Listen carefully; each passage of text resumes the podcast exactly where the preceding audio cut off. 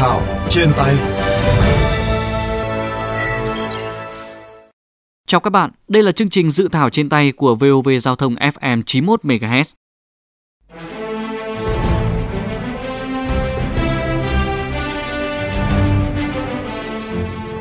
Thưa các bạn, trong chương trình hôm nay chúng ta cùng tìm hiểu về một dự thảo nghị định được dư luận xã hội rất quan tâm bởi nó có ảnh hưởng lớn đến cộng đồng xã hội, nhất là khi tội phạm mạng sử dụng thông tin cá nhân để phạm tội. Đó là dự thảo nghị định về bảo vệ dữ liệu cá nhân. Bạn đã có trên tay dự thảo nghị định này chưa? Nếu được ban hành, việc mua bán xâm phạm thông tin cá nhân có được khắc phục. Hiệu quả phòng chống tội phạm mạng liên quan đến thông tin cá nhân sẽ có bước tiến ra sao? Câu trả lời sẽ có trong dự thảo trên tay ngày hôm nay. Trước hết, hãy cùng VOV Giao thông phát thảo chân dung dự thảo nghị định về bảo vệ dữ liệu cá nhân.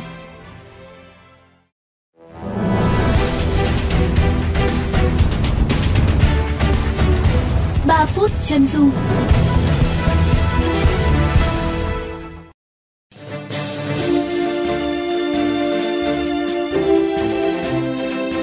Thưa quý vị, về mặt kết cấu, dự thảo nghị định về bảo vệ dữ liệu cá nhân có 6 chương, 30 điều, gồm những quy định chung, xử lý dữ liệu cá nhân, biện pháp bảo vệ dữ liệu cá nhân, Ủy ban bảo vệ dữ liệu cá nhân, trách nhiệm của các cơ quan tổ chức cá nhân trong việc bảo vệ dữ liệu cá nhân.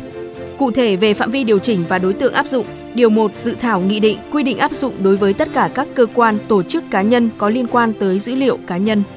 Đối với các dữ liệu cá nhân, ngoài các thông tin về ngày tháng năm sinh, nhóm máu, giới tính, khoản 3 điều 2 dự thảo quy định về các thông tin nhạy cảm gồm quan điểm chính trị, tôn giáo, tình trạng sức khỏe, xu hướng tình dục, các mối quan hệ xã hội. Nguyên tắc bảo vệ dữ liệu cá nhân, điều 3 của dự thảo nghị định quy định, dữ liệu cá nhân chỉ được sử dụng khi có sự đồng ý của chủ thể dữ liệu hoặc được sự cho phép của cơ quan có thẩm quyền. Cơ quan tổ chức vi phạm quy định bảo vệ dữ liệu cá nhân tùy theo mức độ có thể bị xử phạt vi phạm hành chính hoặc xử lý hình sự, đồng thời bị áp dụng các hình phạt bổ sung theo quy định của pháp luật.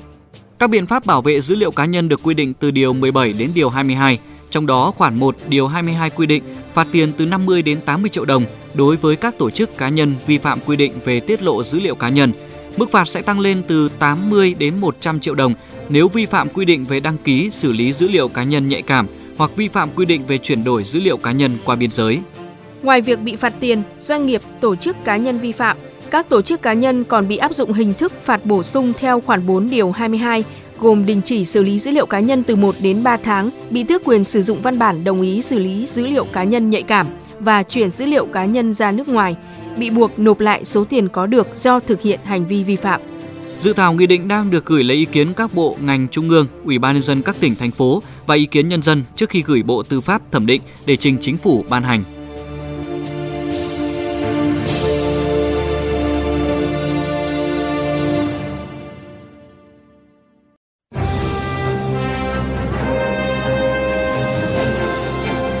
Tiếng nói lập pháp.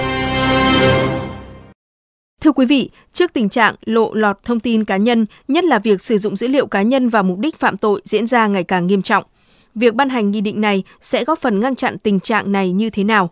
Phóng viên chương trình đã có cuộc trao đổi với Thượng tá Nguyễn Đình Đỗ Thi, Phó trưởng phòng tham mưu Cục An ninh mạng Bộ Công an, đơn vị chủ trì soạn thảo nghị định. Xin ông có thể giới thiệu những điểm mới đáng chú ý nhất của dự thảo nghị định này. Nội dung của nghị định tập trung vào một số vấn đề. Thứ nhất là về phạm vi bảo vệ dữ liệu cá nhân, về đối tượng, về nguyên tắc trong dự thảo nghị định cũng à, đưa ra các cái biện pháp về bảo vệ dữ liệu cá nhân, các cái quy trình và gắn trách nhiệm của các cái chủ thể liên quan và đặc biệt là trong cái dự thảo nghị định cũng à, đề xuất mức xử phạt hành chính đối với những cái hành vi vi phạm về bảo vệ dữ liệu cá nhân. Với tình trạng lộ lọt thông tin cá nhân thời gian qua và với mức phạt như hiện nay thì liệu có quá nhẹ để dẫn đến tình trạng nhờn luật hay không ạ? Rất nhiều quốc gia áp dụng mức xử phạt rất là nặng. Chẳng hạn như Liên minh châu Âu năm 2018 đã đề xuất mức xử phạt lên tới 50 triệu euro, thậm chí là tương đương với 4% của doanh thu toàn cầu của một doanh nghiệp nếu họ vi phạm cái quy định về bảo vệ dữ liệu cá nhân. Hay như Mỹ cũng đã phạt một doanh nghiệp liên quan tới cung cấp dịch vụ mạng với số tiền lên tới là 5 tỷ đô la. Cái mức xử phạt nêu trong cái nghị định thì là căn cứ vào khung xử phạt được quy định ở luật xử phạt vi phạm hành chính sửa đổi. Trong đó khung xử phạt cho lĩnh vực an ninh mạng đối với cá nhân là tối đa 100 triệu đồng, đối với tổ chức là 200 triệu đồng. Thế tuy nhiên để đảm bảo tính răn đe thì trong dự thảo nghị định hiện tại quy định những hình phạt bổ sung À, theo ông thì đâu là những kẽ hở khiến cho những cái tổ chức cá nhân họ thực hiện những cái hành vi không trong sạch liên quan đến việc bảo vệ dữ liệu cá nhân? Có nhiều nguyên nhân dẫn tới cái tình trạng này. Thứ nhất, chúng ta chưa có một văn bản quy phạm pháp luật riêng quy định về bảo vệ dữ liệu cá nhân. Thứ hai, đó là ý thức chủ quan của người sử dụng. Có rất nhiều người sử dụng thì vô tư chia sẻ những thông tin cá nhân lên không gian mạng tạo điều kiện cho các công ty hoặc những cái đối tượng sử dụng chính những thông tin đó để tiến hành các hoạt động phạm tội. Cái nguyên nhân thứ ba đó là nhận thức và ý thức trách nhiệm của một số tổ chức doanh nghiệp về bảo vệ thông tin cá nhân là chưa cao. Họ chưa quan tâm đúng mức tới vấn đề bảo vệ dữ liệu cá nhân của khách hàng và cũng chưa áp dụng đầy đủ để bảo vệ cá nhân khách hàng. Theo ông khi mà nghị định được ban hành thì nó sẽ có tác động xã hội như thế nào? Tôi cho rằng sau khi nghị định được ban hành sẽ tạo ra một hành lang pháp lý đầy đủ vững chắc để lực lượng chức năng tham gia các hoạt động về bảo vệ dữ liệu cá nhân. Thứ hai là sẽ gắn trách nhiệm đối với các cái chủ thể liên quan, từ đó họ nâng cao cái ý thức trách nhiệm của mình trong bảo vệ dữ liệu cá nhân. Cuối cùng, trong dự thảo nghị định cũng có những quy định về chế tài xử phạt. Do vậy mà sau khi nghị định được ban hành sẽ góp phần vào trong công tác đấu tranh với các hoạt động của các cái đối tượng sử dụng không gian mạng, sử dụng dữ liệu cá nhân để thực hiện hành vi vi phạm pháp luật.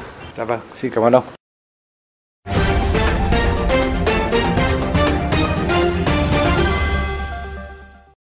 Vừa rồi là ý kiến của Thượng tá Nguyễn Đình Đỗ Thi, Phó trưởng phòng tham mưu Cục An ninh mạng Bộ Công an, đơn vị chủ trì soạn thảo nghị định về những điểm mới đáng chú ý tại dự thảo nghị định này.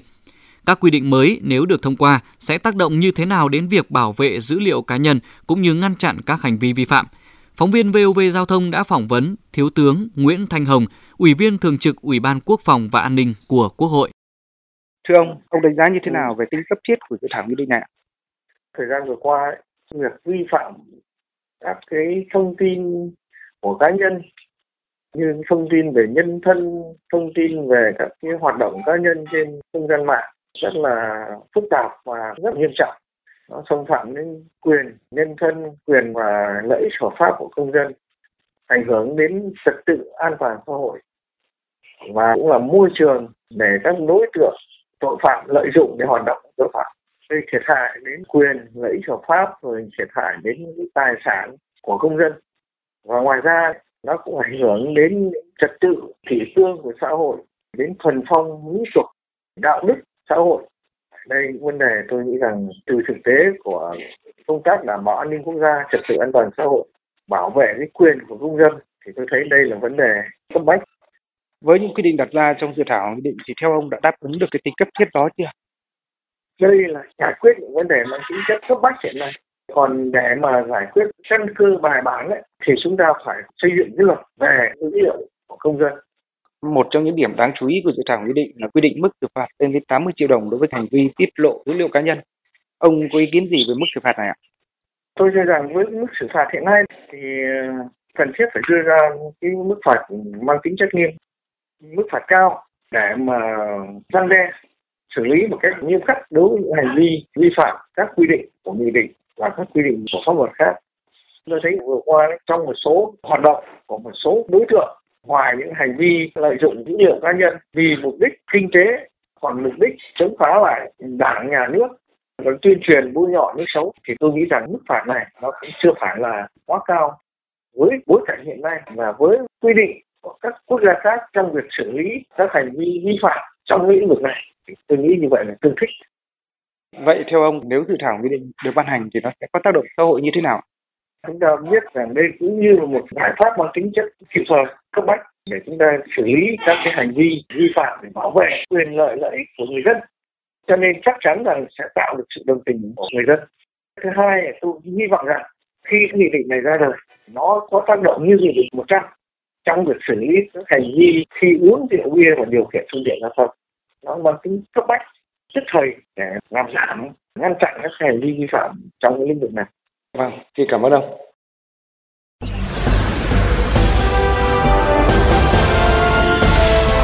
Góc công dân.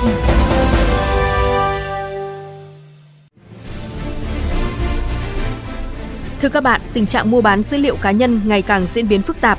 Chỉ riêng năm 2019, Bộ Công an đã phát hiện hơn 60 tổ chức cá nhân liên quan đến hoạt động mua bán, sử dụng trái phép dữ liệu cá nhân trên không gian mạng, tiết lộ thông tin cá nhân trên mạng xã hội.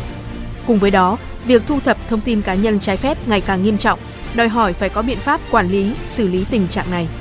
Dự thảo nghị định về bảo vệ dữ liệu cá nhân do Bộ Công an soạn thảo được cho là sẽ giúp khắc phục các bất cập đó. Nếu dự thảo được thông qua sẽ góp phần ngăn chặn tình trạng xâm phạm dữ liệu cá nhân như thế nào? Bạn kỳ vọng gì vào dự thảo nghị định này? Mời bạn chia sẻ qua cổng thông tin điện tử của Bộ Công an, website bocongan.gov.vn hoặc qua hotline 02437 919191, fanpage VOV Giao thông của VOV Giao thông. Đừng quên đón nghe và tương tác với dự thảo trên tay lúc 13 giờ 15 phút thứ hai và thứ tư hàng tuần trên FM 91 MHz, trên Spotify, Apple Podcast đối với iOS và Google Podcast đối với hệ điều hành Android. Xin chào tạm biệt và hẹn gặp lại.